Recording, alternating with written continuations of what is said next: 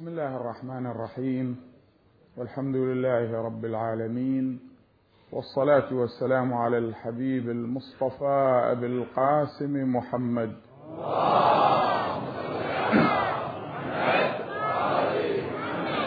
صلى الله عليه وعلى آله الطيبين الطاهرين. صلى الله عليك يا أبا عبد الله.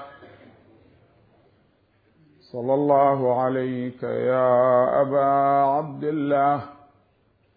صلى الله عليك يا أبا عبد الله. أروحك أم روح النبوة تصعد؟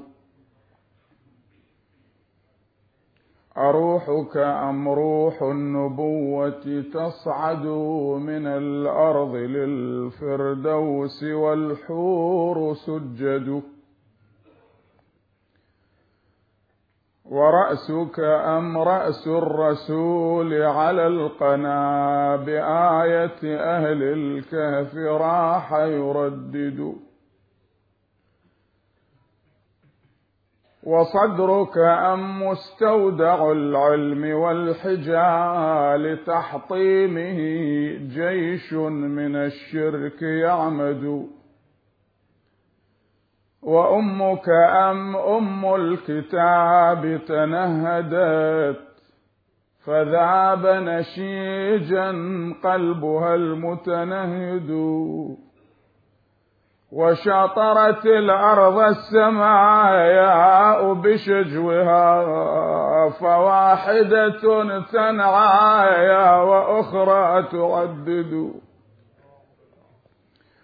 وقد نصب الوحي العزاء ببيته عليك حدادا. والمعزى محمد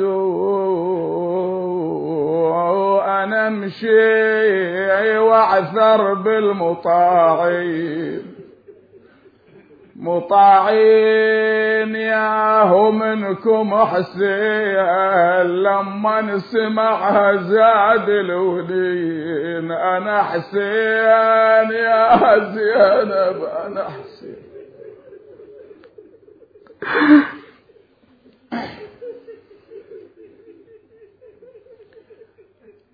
بسم الله الرحمن الرحيم. وتمت كلمة ربك صدقا وعدلا لا مبدل لكلماته وهو السميع العليم.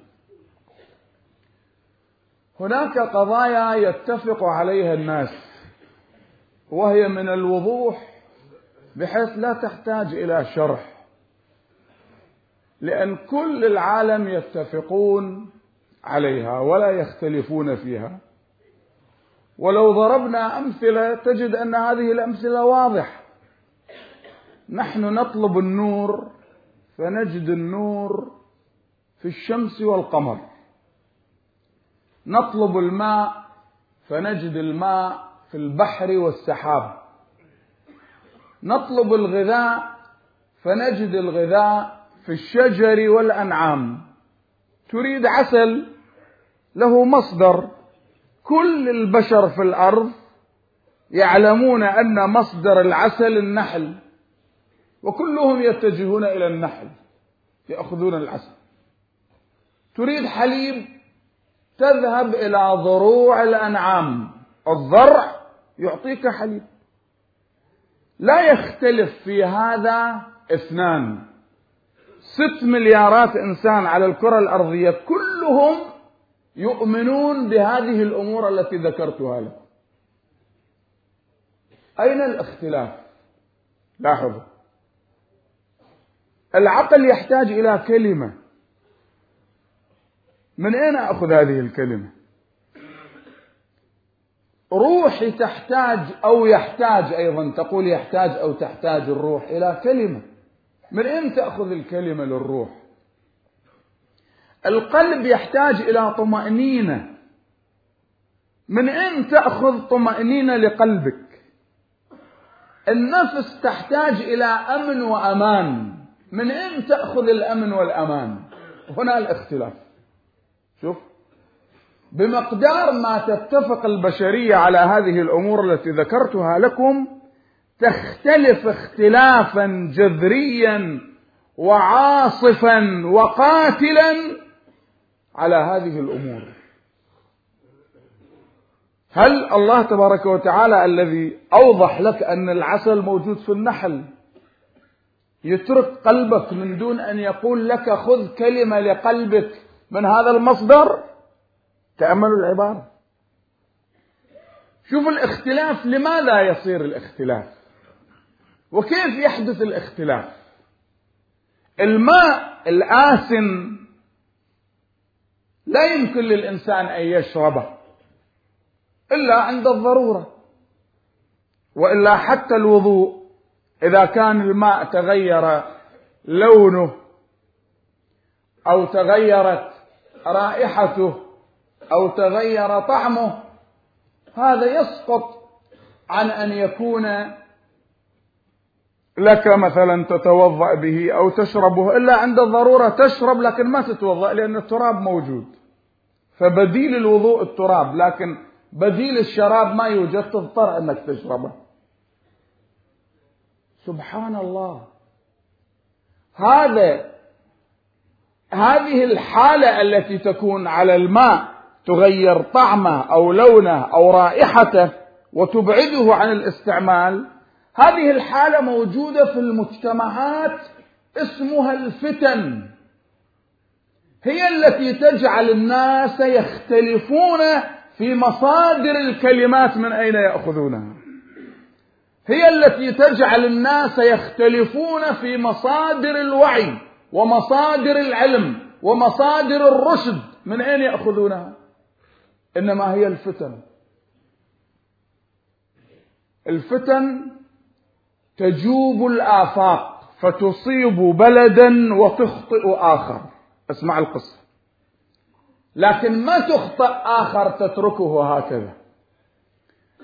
الفتن تأتي كقطع أو كقطع الليل المظلم. القرآن الكريم يصورها لكم. لأن الله تبارك وتعالى خلقنا لحكمة وخلقنا لهدف. والله يعلم أن العمر قصير مساحة العمر الوقت قصير. أنت تأكل عمرك بأنفاسك. أنت تخطو إلى أجلك بأنفاسك وليس بأقدامك لأنك أنت نائم قدمك ما تتحرك أقدامك لكن نفسك يتحرك. وأنت نائم تمشي لأجلك بأنفاسك لأن الأجل يتحرك بالأنفاس. الله يعلم هذا لكل أجل كتاب. لذلك رب العالمين لم يتركنا هملا وسدى لا إنما أوضح لنا معالم حتى لا نقع مثل ما أوضح إن مصدر العسل النحل وكل إنسان يعرف هذا الشيء الجاهل والعالم والكبير والصغير والمرأة والرجل الكل يتجه إلى النحل يريد منه العسل. فالله تبارك وتعالى أوضح لنا مصدر الخير والصلاح والإصلاح. مصدر واحد شوف القرآن الكريم يوجهك إليه. لكن الفتن ماذا تصنع؟ أحسب الناس أن يتركوا؟ أن يقولوا آمنا وهم لا يفتنون؟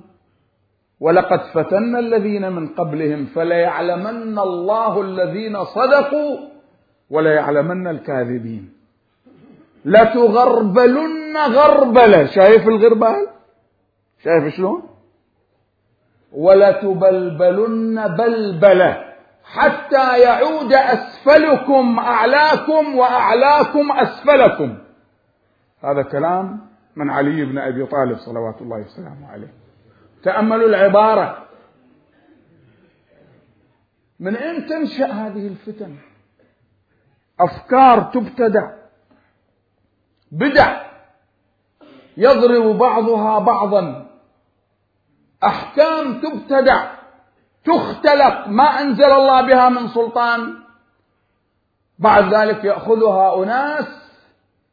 إن أبغض الناس إلى الله رجلين. أحد هذين الرجلين رجلا وكله الله إلى نفسه. فهو جائر عن قصد السبيل مفتون ببدعة وبكلام كله بدع.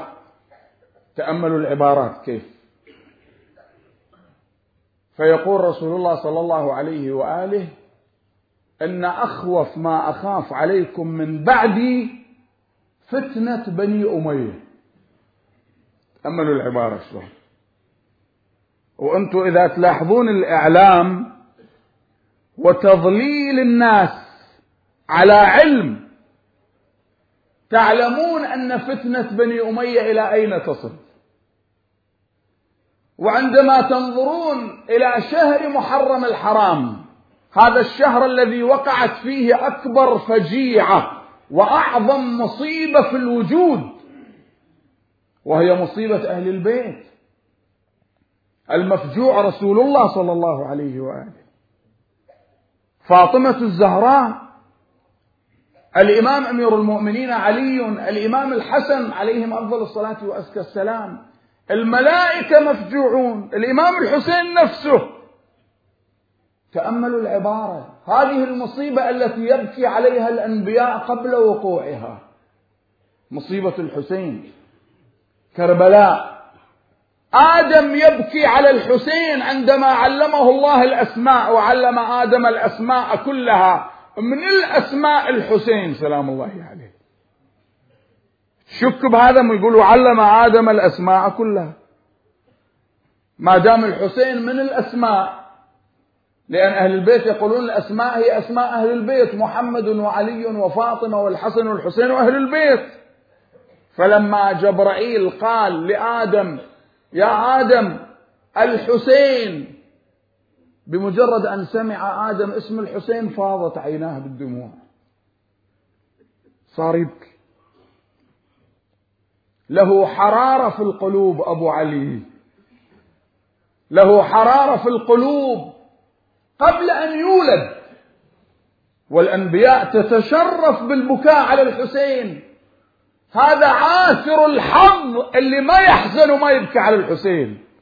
فما بالك بمن يحارب الحسين في أيام عاشوراء؟ ما بالك بمن يظهر الفرح في أيام عاشوراء؟ هذا إنسان بعيد عن الإيمان بعيد عن الإسلام. لأن الحسين عنوان الإيمان. أحب الله من أحب حسينا. الحسن والحسين سيدا شباب أهل الجنة السنة والشيعة يذكرون هذه الأحاديث في كتبهم مسندة وموثقة ومدعومة. فيقول لماذا يا جبرائيل إذا ذكرت الحسين بكيت صار جبرائيل يقص على آدم مصرع الحسين وما يجري عليه صار يهتز آدم يهتز ويبكي. كذلك نوح لشدة بكائه سمي بهذا الاسم من النياحة. نوح كان يبكي على الحسين. زكريا اقرأوا أول سورة مريم. كافها يا عين صاد. اقرأوا عن يحيى بن زكريا اقرأوا عن موسى بن عمران. كيف كان يذكر الحسين هو وأخاه؟ هو وأخوه هارون أو يذكر الحسين لأخيه ويذكر أخاه هارون بمقتل الحسين؟ هذه كلها أمامنا واضح شوفوا المسائل. كيف تأتي الأمور ومن أين تؤخذ؟ يقول إن أخوف ما أخاف عليكم من بعدي فتنة بني أمية. فتنة بني أمية. شوف المسألة كيف. وإلا بالله عليكم. واحد يأتي إلى التاريخ يشوف حاكم اسمه يزيد بن معاوية. ما أريد حقيقة أدخل بهذه التفاصيل. لكن يقرأ. هذا يزيد حكم ثلاث سنوات. يقرأ التاريخ عنه. ماذا صنع بهذه السنوات الثلاث؟ السنة الأولى التي أوقع فيها واقعة الطف. وليس فقط قتل الحسين وإن كان مقتل الحسين يهز العرش. تلاحظ كيف؟ إنما الحالة والطريقة التي تم بها قتل الإمام الحسين. الطريقة العجيبة شيء. هذا ريحانة رسول الله. هذا ابن النبي ابن الزهراء سيد شباب أهل الجنة. الرسول يسجد والحسين عمره سنة يصعد على ظهر جده النبي فالرسول الله يطيل السجود وكلنا نحفظ هذه الأحاديث عن ظهر قلب. ما فيكم أحد ما يعرف هذا الحديث. فيقولون له يا رسول الله تطيل السجود؟ نزل عليك الوحي؟ قال لا ولدي هذا الحسين ارتحلني فما أحببت أن أعجله. رسول الله صلى الله عليه وآله هذا الإمام النبي الرسول العظيم يطيل السجود إكراما للحسين حتى الحسين ما يقع من ظهر النبي على الأرض فإذا وقع الحسين من على ظهر جواده إلى الأرض رسول الله كيف يكون؟ يا جد فهويت إلى الأرض جريحا تطأك الخيول بحوافرها وتعلوك الطغاة ببواترها. نحن نتصور أن الخيل داست على الحسين بعد مقتله. الإمام الحجة سلام الله عليه يقول قبل مقتله وهو على الأرض الخيل كانت تدوس وتدور عليه. شوف المصيبة. فرسول الله هكذا كان يتعامل مع الحسين. إذا رأى الحسين فاضت عيناه بالدموع. يدخل الدار يرى فاطمة الزهراء وهي حامل بالحسين تبكي. وأنت حبيب قلبي لما تسمع أساسا الطفل بالمهد يحكي. الطفل بالمهد ما يحكي. لكن عيسى بن مريم حكى في المهد تكلم في المهد. فإذا كان الطفل يتكلم في المهد يتكلم في بطن أمه أيضا لأن المعجزة واحدة. ما دام مستحيل للإنسان يتكلم في المهد وتكلم عيسى إذا يمكن للإنسان أن يتكلم وهو في بطن أمه من باب المعجزة. لذلك كانت خديجة تأنس بحديث الزهراء في بطنها وتقول لرسول الله صلى الله عليه وآله يا رسول الله الجنين الذي في بطني يحدثني يؤنسني. رسول الله قال يا خديجة هذا جبرائيل يخبرني أنها النسلة الطاهرة فاطمة. هذا شوف المسألة. فرسول الله يسمع الزهراء تبكي يشاهدها تبكي. كأنما الحسين يخاطبها وهو جنين روحي له الفداء. اقرأوا آية 15 في الأحقاف. ووصينا الإنسان بوالديه إحسانا. حملته أمه كرها ووضعته كرها. وحمله وفصاله ثلاثون شهرا. هاي خاصة بالحسين. لأنه لم يرتضع من أنثى. كان رسول الله يضع لسانه في فم الحسين فيتغذى الحسين بأبي وأمي أيام ما يحتاج إلى طعام.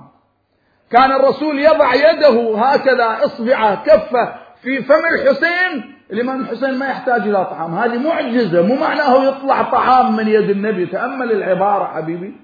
التفت للعبارة. فالزهراء تقول اسمعه يخاطبني يقول أنا الغريب العطشان.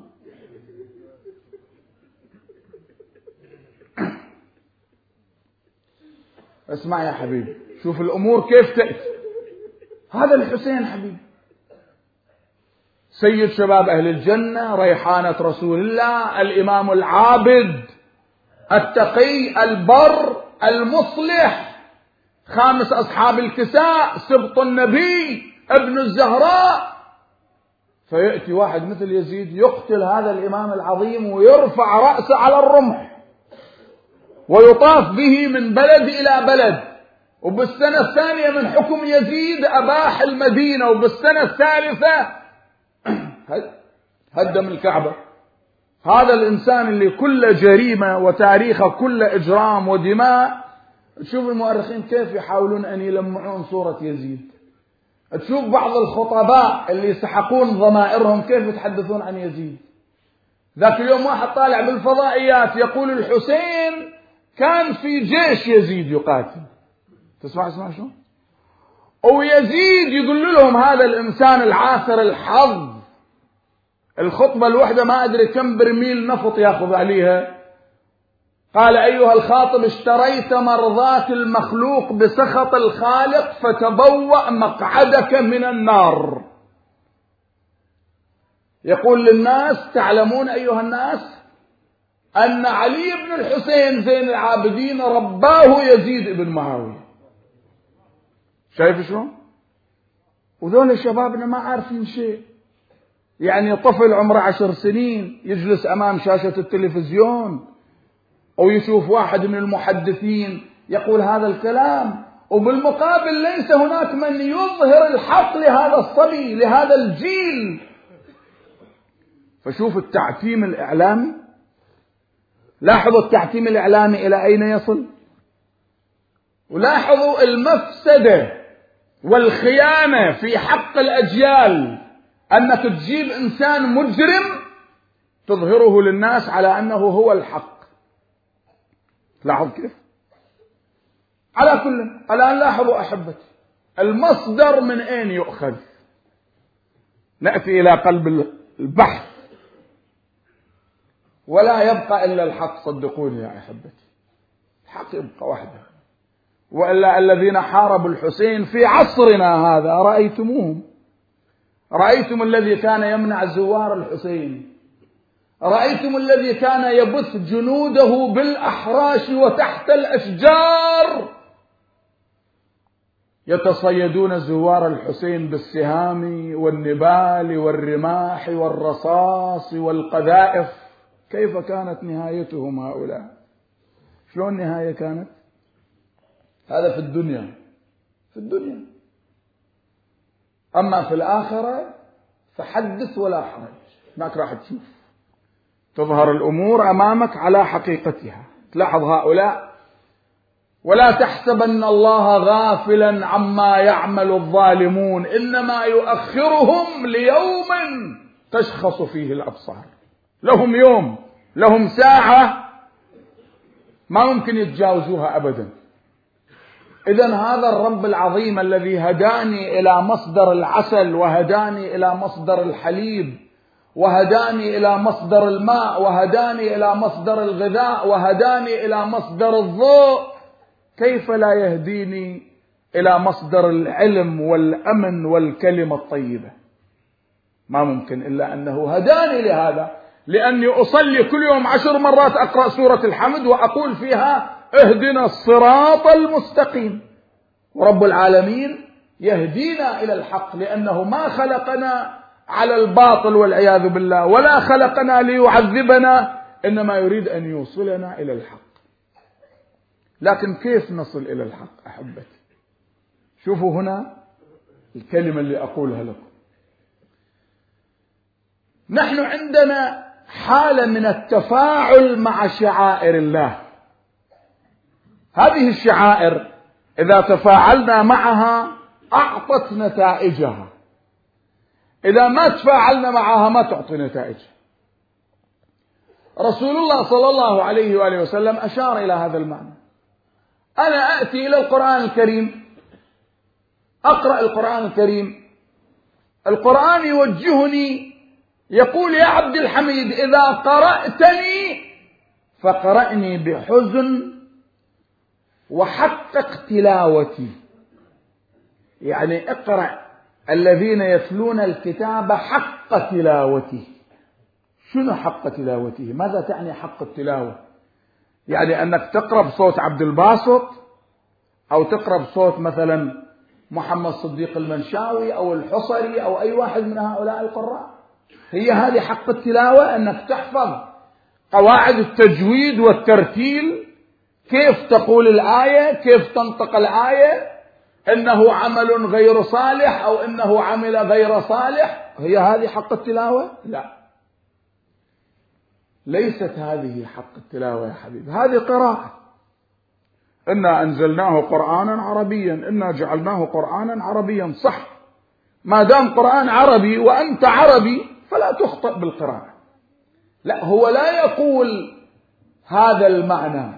إنما حق التلاوة أنك تعطي الآية حقها. أنا عندما أقرأ إن الصلاة تنهى عن الفحشاء والمنكر الآية تخاطبني. تقول هل انتهيت عن الفحشاء والمنكر؟ في لحظة واحدة وتسمع خطابها في ساحة المحشر لأن القرآن يكلمك.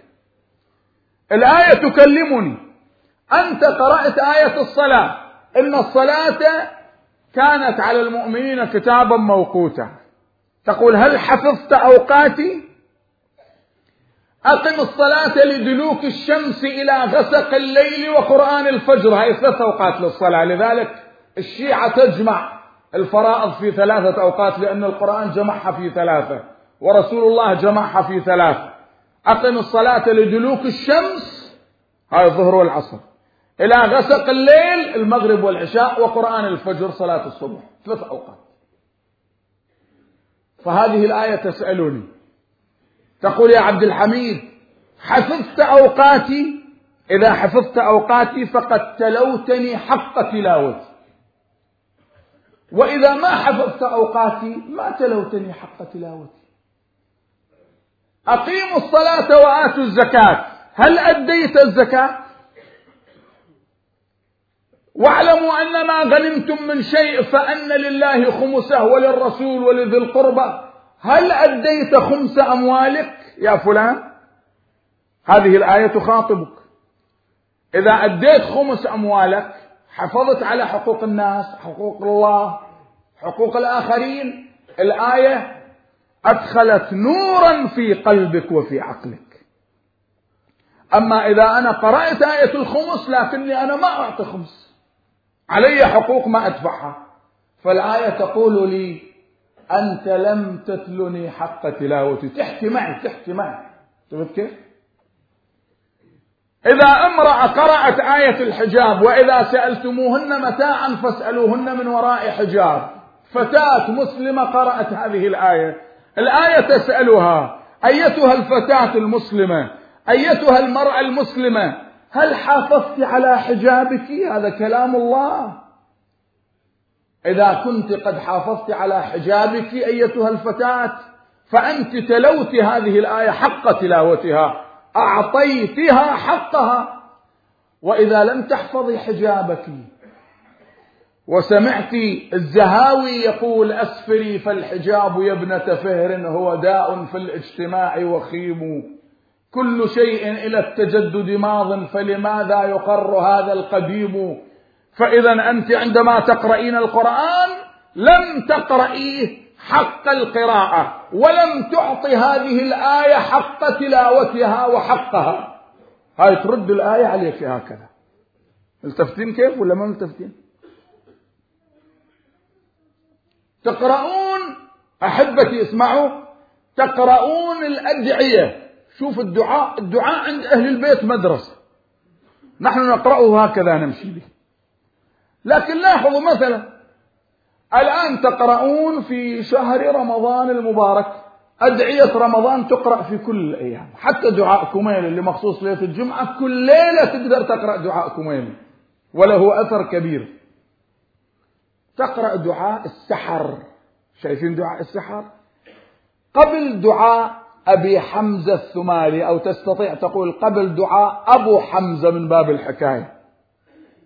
دعاء أبو حمزة الثمالي قبله دعاء السحر. المروي عن الإمام أبي جعفر الباقر سلام الله عليه. يعني. شوف الإمام الباقر ماذا يقول هنا.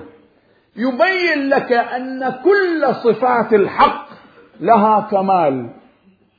إذا وصلت إلى كمالها عندك أنت أديت حقها وتمت تلك الكلمة عندك. اللهم إني أسألك أول كلمة. اللهم إني أسألك من بهائك بأبهاه شوف العبارة. وكل بهائك بهي اللهم إني أسألك ببهائك كله. يعني أنت مع بهاء رب العالمين تريد البهاء كله يتحقق عندك بإيمانك وعقيدتك وولايتك لأهل البيت. اللهم إني أسألك من جمالك بأجمله وكل جمالك جميل. اللهم إني أسألك بجمالك كله. قارين هذا الدعاء ولا ما قارين؟ شوف المعنى العظيم. اللي يأخذ الإمام الباقر سلام الله عليه وانظروا إلى مدرسة الدعاء عند أهل البيت سلام الله عليه. اللهم إني أسألك من جلالك بأجله وكل جلالك جليل. اللهم إني أسألك بجلالك كله. شوف بعد ذلك يأتي. اللهم إني أسألك من كلماتك بأتمها. تأملوا؟ شوف الكلمة يجب أن تكون تامة. وإذ ابتلى إبراهيم ربه بكلمات تقرؤون الآية؟ في سورة البقرة. وإذ ابتلى إبراهيم ربه يعني الله امتحن إبراهيم.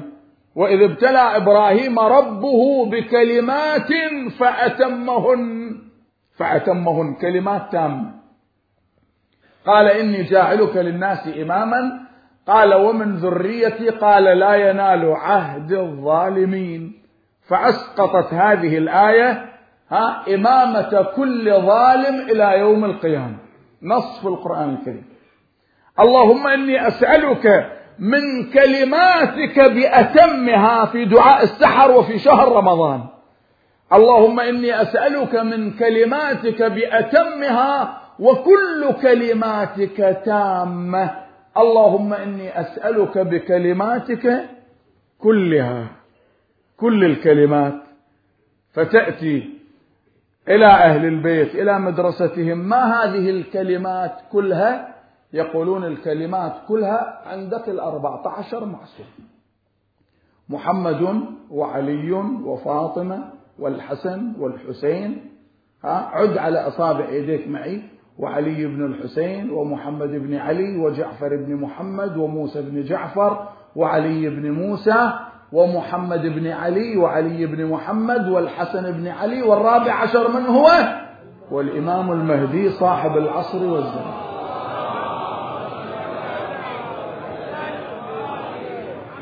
الآن تأملوا. مصدر الكلام والعلم والإيمان والأمن والطمأنينة أهل البيت.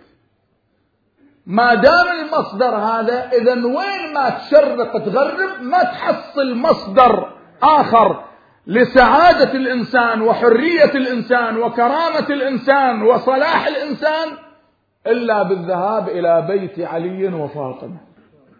هذا في بيوت أذن الله أن ترفع ويذكر فيها اسمه. هذه البيوت التي فيها نور الله تبارك وتعالى. الله نور السماوات والأرض مثل نوره كمشكاة. الآن لاحظوا دقة العبارة ودقة التعبير. هنا يعني لا يوجد صلاح في العالم إلا بالكلمات التامة والكلمات التامة محمد وأهل بيته. هنا عندما يأتيك حديث الثقلين. ومع الأسف يا حبيبي والله أقول مع الأسف الشديد. يعني هذه القضايا الموثقة تلاحظ تتعرض أيضا للتزييف. حديث الثقلين معروف. القرآن وأهل البيت. ما ممكن يكون القرآن والسنة فقط لأن السنة موجودة في أهل البيت. أهل البيت هم الذين حفظوا سنة النبي. وإلا اقرأوا التاريخ بعد وفاة رسول الله صلى الله عليه وآله. في كتب الصحاح منعت السنة وأحرقت في وسط المسجد. جمعوا كل أحاديث النبي وأحرقوها في حفل معروف يعني ما أريد أدخل بهالتفاصيل كلها موجودة. هؤلاء اللي يدقون على صدورهم على السنة تعال شوف هذه السنة. السنة كانت ممنوعة في الصحاح أبواب كبيرة اسمها منع تدوين الحديث إلى أيام عمر بن عبد العزيز. ما في أحد يكتب حديث ممنوع ولا أحد يذكر حديث عن رسول الله. اللي يذكر حديث عن رسول الله يضرب على رأسه بالدرة ويغرق بالدماء. وهذه حقائق أتحدى واحد بالعالم يغيرها إلي ويجيب لي مصدر. يقول بعد وفاة النبي كانت الأحاديث تلقى وكانت الأحاديث تكتب. ممنوع منعا باتا. هاي قضايا واقعية. هناك شعار رفع حسبنا كتاب الله. خلص حتى الرسول في مرضه لما أراد يكتب حديث منعوه. قالوا إن النبي لا يهجر. وهاي مصيبة لما تتهم الرسول بعقله. لذلك الرسول ما كتب وقال لهم اخرجوا فإنه لا ينبغي لكم النزاع عندي. أنت لما تروح إلى مريض من سائر الناس المؤمنين. المكان يقتضي أنك تضع يدك على رأسه. تقرأ له قرآن تقدم له باقة زهور تسمع كلمات حلوة إذا واحد من سائر الناس. فكيف رسول الله؟ اللي مجرد أن ترفع صوتك بحضرته تحترق أعمالك لا ترفعوا أصواتكم فوق صوت النبي. من يحترم النبي؟ من يحترمه؟ شوف أهل البيت كيف يتحدثون عنه؟ شوف مدرسة أهل البيت؟ وإلا واحد يطلع الرسول يقول هاتوني دوات وقلم ورق وقلم لأكتب لكم كتابا لن تضلوا من بعده. هو نفس حديث الثقلين الرسول راد يأكده إني تارك فيكم الثقلين كتاب الله وعترة أهل بيت. فقالوا إن النبي ليهجر وقالها رجل واحد وموجود اسمه في الصحاح ما يحتاج أنه الذكر أو كذا لأنه أريد نمشي هالشكل حتى الناس يلتفتون إلى الحق وإلا هذا الذي يتهم النبي بعقله ما هو حكمه. واحد يتهم رسول الله أنه يهجر مخرف مجنون. هذا نص نص موجود ما تقدر تلعب في النصوص. لذلك الرسول أخرجهم منه. قال قم قم اطلع. يلا. ولو كتب الرسول الكتاب وأصر على كتابة الكتاب لاتهم في عقله. فلذلك تركه المسألة هكذا. فرسول الله قال إني تارك فيكم الثقلين كتاب الله وعترتي أهل بيتي. ما إن تمسكتم بهما لن تضلوا من بعدي. وقد نبأني اللطيف الخبير أنهما لن يفترقا حتى يرد علي الحوض. هذه كربلاء وهذا الحسين حبيبي التفت المسألة كيف؟ لن يفترقا حتى يرد علي الحوض. هذا النص في القرآن الكريم. في السنة النبوية الشريفة حديث الرسول. الآن شوف حتى هذا الحديث جيل بكامله ما يسمع حديث الثقلين بصورته الصحيحة. جيل بكامله يسمعون يوم الجمعة كتاب الله وسنته. ليش وسنتي؟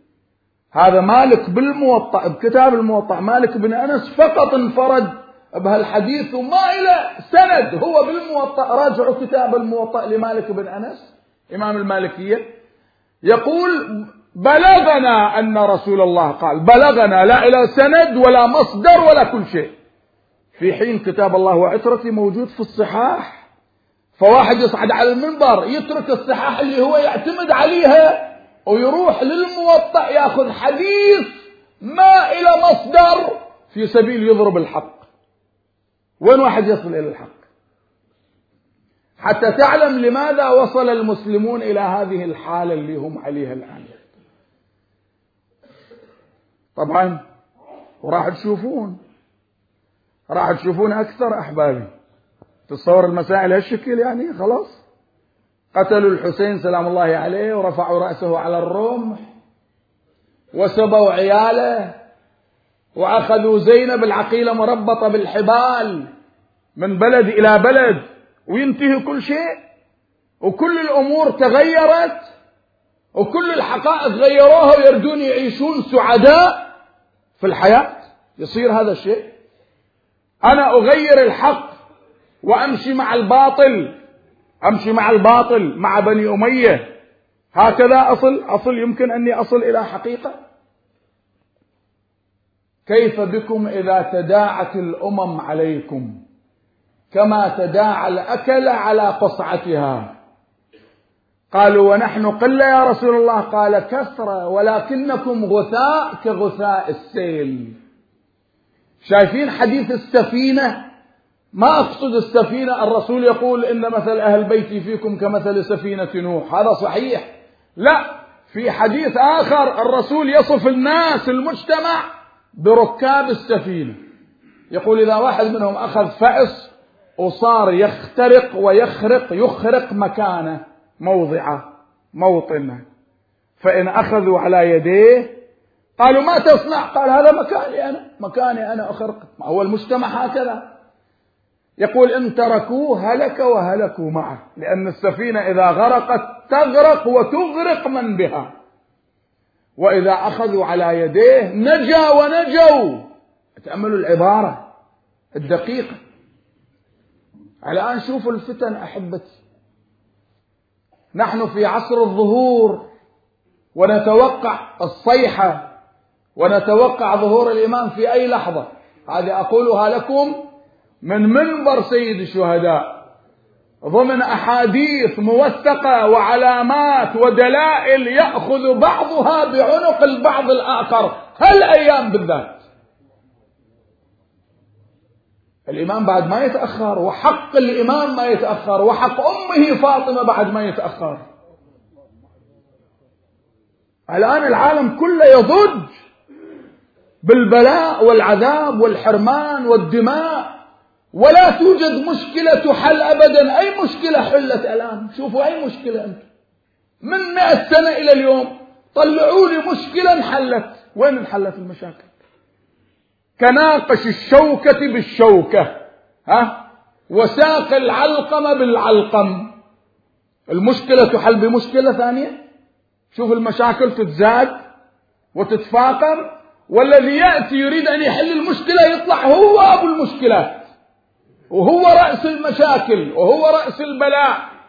والدماء تزداد ها؟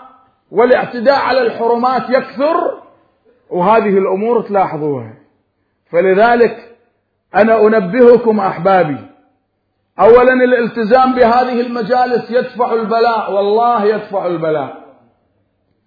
البكاء على الحسين قراءة القرآن الدعاء معرفة الحق ونصرة الحق.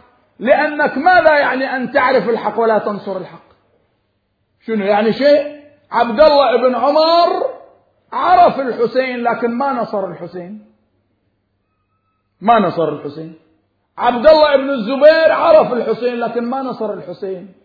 تشوف زنجي أسود عمره 25 سنة مع الحسين عرف الحسين ونصره. الآن جيب عبد الله بن عمر أمام جون. شوف صلاة عبد الله بن عمر اللي يصليها ألف ركعة في المسجد الحرام وشوف قطرات دم جون الزنجي الأسود الذي قتل مع الحسين أفضل من مليون ركعة يصليها عبد الله بن عمر وعبد الله بن الزبير. لأن هذا عرف الحق ونصر الحق. لما عرف الحق نصره تقدم إليه. فأنا أنبهكم أيها الأحبة لا تأخذوا حالة من الكسل والميلان أنه الأمور ها لا لا لا انتبهوا انتبهوا. عليكم بالدعاء عليكم بالتوجه إلى الله أن الله يدفع البلاء عن بلاد المسلمين أن الله يدفع البلاء عن المسلمين في شرق الأرض وغربها. شوف اليوم المسلم في العالم كله متهم متهم. يكفي أنك تقف تصلي أنت متهم. يكفي أن تذهب إلى الحج أنت متهم. هاي في كل العالم اليوم الصورة لاحظوها. هذه الصورة. أفحسبتم أنما خلقناكم عبثا وأنكم إلينا لا ترجعون؟ فيأتي الحق هنا يبين لك. يقول لك ما دام أنت مصدر العسل عندك واحد مصدر الحق هذا بيت علي وفاطمة. تروح إليه ولا ما تروح إليه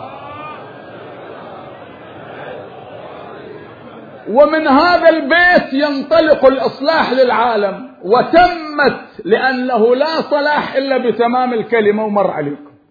يقول وتمت كلمة ربك صدقا وعدلا. اسمع حبيبي.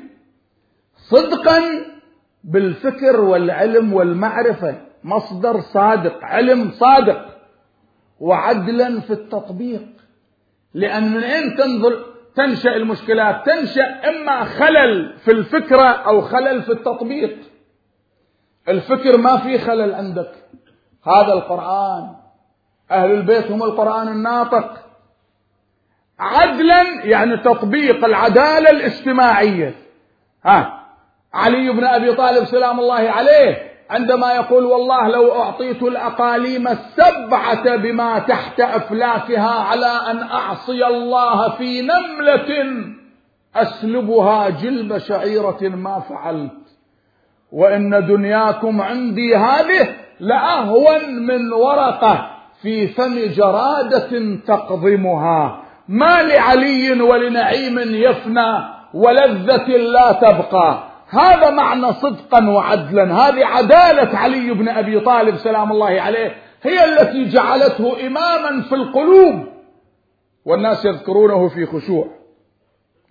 فإذا خرج الإمام الحسين سلام الله عليه يخرج صادقا وعادلا لأن العلم اللي يحمل الحسين علم رسول الله علم جده النبي. والتطبيق الذي يطبقه الحسين هو العدالة الربانية السماوية. وتمت كلمة ربك صدقا وعدلا يقول لا مبدل لكلماته. اذكر دعاء الإمام الباقر. اللهم إني أسألك من كلماتك بأتمها وكل كلماتك تامة. اللهم إني أسألك بكلماتك كلها من محمد إلى الإمام الحجة المهدي صلوات الله وسلامه عليه. لا مبدل لكلماته. لذلك الحسين يقول سلام الله عليه إني لم أخرج اشرا ولا بطرا ولا ظالما ولا مفسدا وإنما خرجت لطلب الإصلاح في أمة جد. أريد أن أمر بالمعروف وأنهى عن المنكر وأسير بسيرة جدي وأبي علي بن أبي طالب فمن قبلني بقبول الحق فالله أولى بالحق ومن رد علي أصبر ثم يفاجئ أصحابه يقول انظروا إلى الدنيا كيف تنكرت وأدبرت وتنكر معروفها الحسين يقول ولم يبق منها إلا صبابة كصبابة الإناء وخسيس عيش كالمرعى الوبيل. ألا ترون إلى الحق لا يعمل به وإلى الباطل لا يتناهى عنه؟ ليرغب المؤمن في لقاء الله محقا فإني لا أرى الموت إلا سعادة والحياة مع الظالمين إلا شقاء وبرما. هذا الحسين اللي تعتصم بقلعته وتمشي معاه وتحيي ذكراه لأنه صوت الأنبياء جميعا. ثم يلتفت إلى أصحابه. يا أصحابي أنتم خرجتم نظر وإذا أكثر من عشرة آلاف معه في الطريق. هؤلاء خرجوا يوم التروية. نظر إليهم. قال أيها الناس اسمعوا قولي.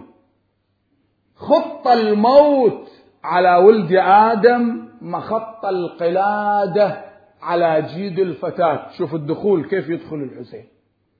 هذا اللؤلؤ دائما أضرب لك المثال. اللؤلؤ قيمته أدنى أو لا قيمة له وهو منكسر تحت ثنايا الماء وأمواج البحار في أعماقها. لكن عندما يقيض له غواص ماهر يستخرج اللؤلؤ.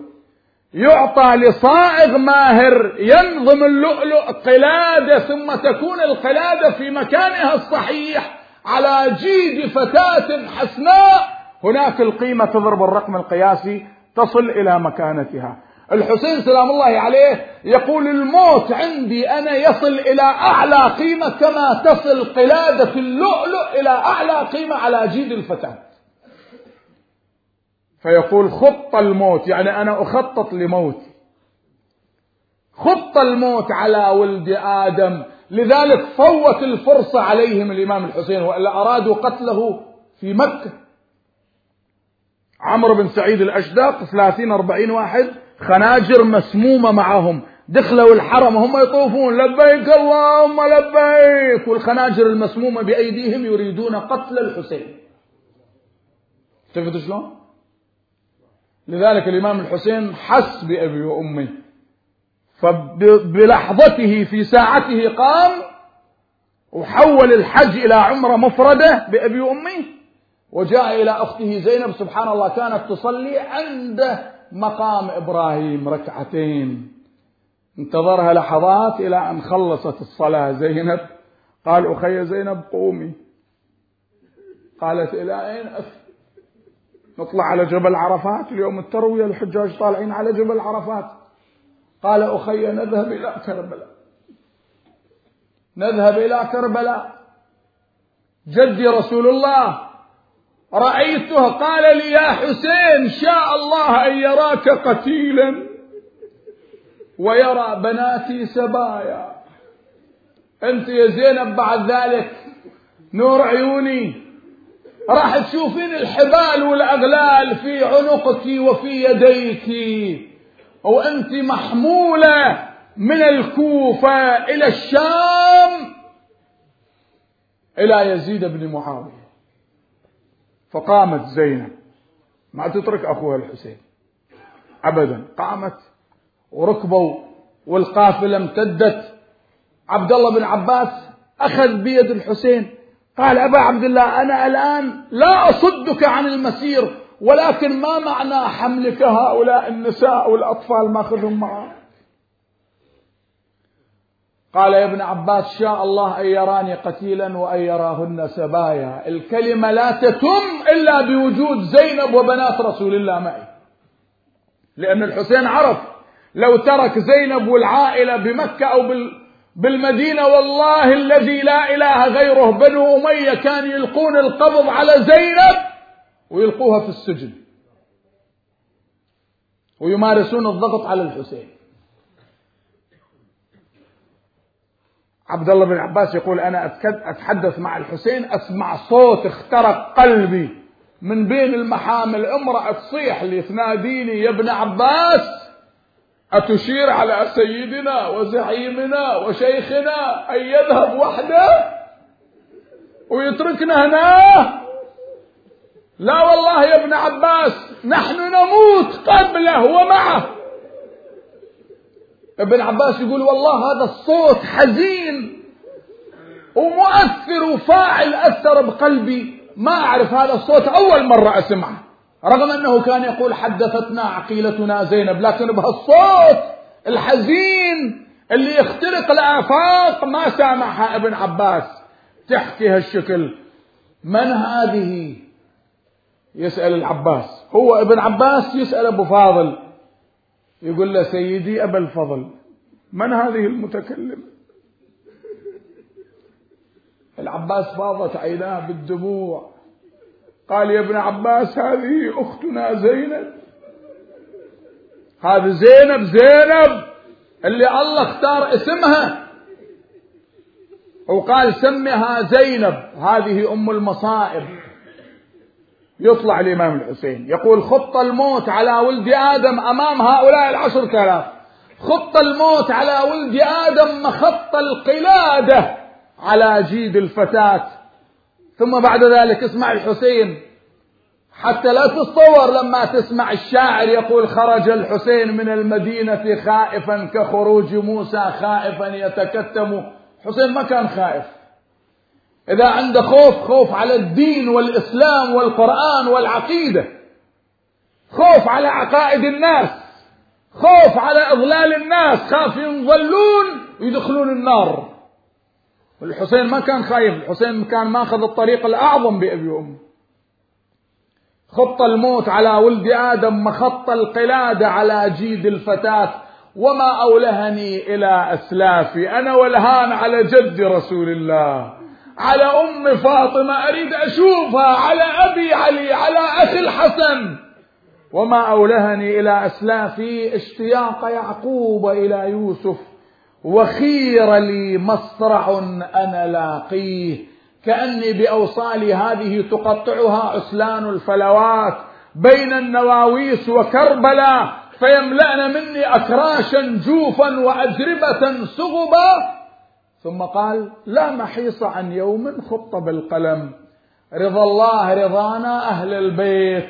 نصبر على بلائه ليوفينا أجور الصابرين. لذلك لما وصل قال لن تشذ عن رسول الله لحمته. لحمة النبي نحن نور واحد ممكن نشذ عن رسول الله؟ لا والله لا والله. إلى أن وصل إلى كربلاء وقف جواده. سأل ما اسم هذه الأرض؟ نينوى الغاضريات إلى أن قيل كربلاء وكم سائل عن أمره وهو عالم. الله يقول لموسى وما تلك بيمينك يا موسى. السؤال أحيانا لتأكيد القضية. قالوا كربلاء قال كرب وبلاء. هنا محط رحالنا. هنا مهراق دمائنا. هنا حرق بيوتنا وخيامنا. هذا مكاننا ننزل فيه. فنزل الحسين في كربلاء. الآن تعال اسمع الإمام صاحب العصر والزمان كيف يسلم على جده الحسين. يا جد فهويت إلى الأرض جريحا. تطأك الخيول بحوافرها وتعلوك الطغاة ببواترها. قد رشح للموت جبينك واختلفت بالانقباض والانبساط شمالك ويمينك. يا جد تدير طرفا خفيا إلى رحلك وبنيك. ذكرت لكم أول ليلة الشيخ المفيد كيف يذكر هذه الطفلة الصغيرة بنت الحسين. عمرها أربع سنين خرجت من الخيمة لتودع أباها. عندك بنت صغيرة بالبيت؟ شايفة شلون تتعلق فيك لما تريد تسافر؟ وقعت على قدمي أبيها تقبل يديه ورجليه. الحسين لم يملك نفسه صار يبكي نزل جلس على الأرض وأجلسها في حجره. وصار يقبلها يا أبويا نروح كل إحنا فدايا. دخلنا للقبر يا حسين وياك غابة يا أبويا وقعدتناك واقول نسافر ويومين يصدر. سكينة أين أنت يا نور عيني؟ زينب قالت أخي أبا عبد الله سكينة جالسة بكسر الخيمة تبكي. دخل الحسين عليها. هذا اللي تخاطبه. السلام على الشفاه الذابلات السلام على الخد التريب السلام على الجسم السليم. بني سكينة ما دهاك يا نور عيني؟ قالت أبا أراك كأنك قد استسلمت للموت. قال بلى بني وكيف لا يستسلم للموت؟ من لا ناصر له ولا معين طلب عندها سكينة. شنو الطلب؟ ردنا إلى حرم جدنا رسول الله. أبا ردنا إلى حرم جدنا. قال هيهات بني سكينة لو ترك القطا لغفا سيطول بعدي يا سكينة فاعلمي من كل بكاء إذا الحمام دهاني لا تحرقي قلبي بدمعك حسرة ما دام من الروح في جثماني تقل أبويا يا والدي والله ضيمه أنا صير من صغري يتيمه أثار الوليا ناس خيمه يفي على بناته وحريمة. هذه الوديعة عند السيدة زينب ها؟ آخر شيء وإذا الحسين يشوف الحوراء زينب خرجت ترتجف هكذا وضع يده على صدرها. أخي زينب ربط الله على قلبك. قالت أخي أبا عبد الله ما دام أنت مودعنا وما راح ترجع بعد افتح لي عن صدرك ونحرك فتح الحسين صدره ونحره. زينب ما عندك؟ قبلته في صدره شمته في نحره. ثم اتجهت إلى المدينة صاحت أمه فاطمة أمانة ردت وديعة أخذت. الحسين قال أخي زينب ما الأمانة والوديعة؟ قالت أخي أبا عبد الله أمنا فاطمة أوصتني قالت لي يا زينب إذا رأيت أخاك الحسين وحيدا فريدا قبليه في صدره شميه في نحره قولي لها هاي قبلة من أمك فاطمة الزهراء.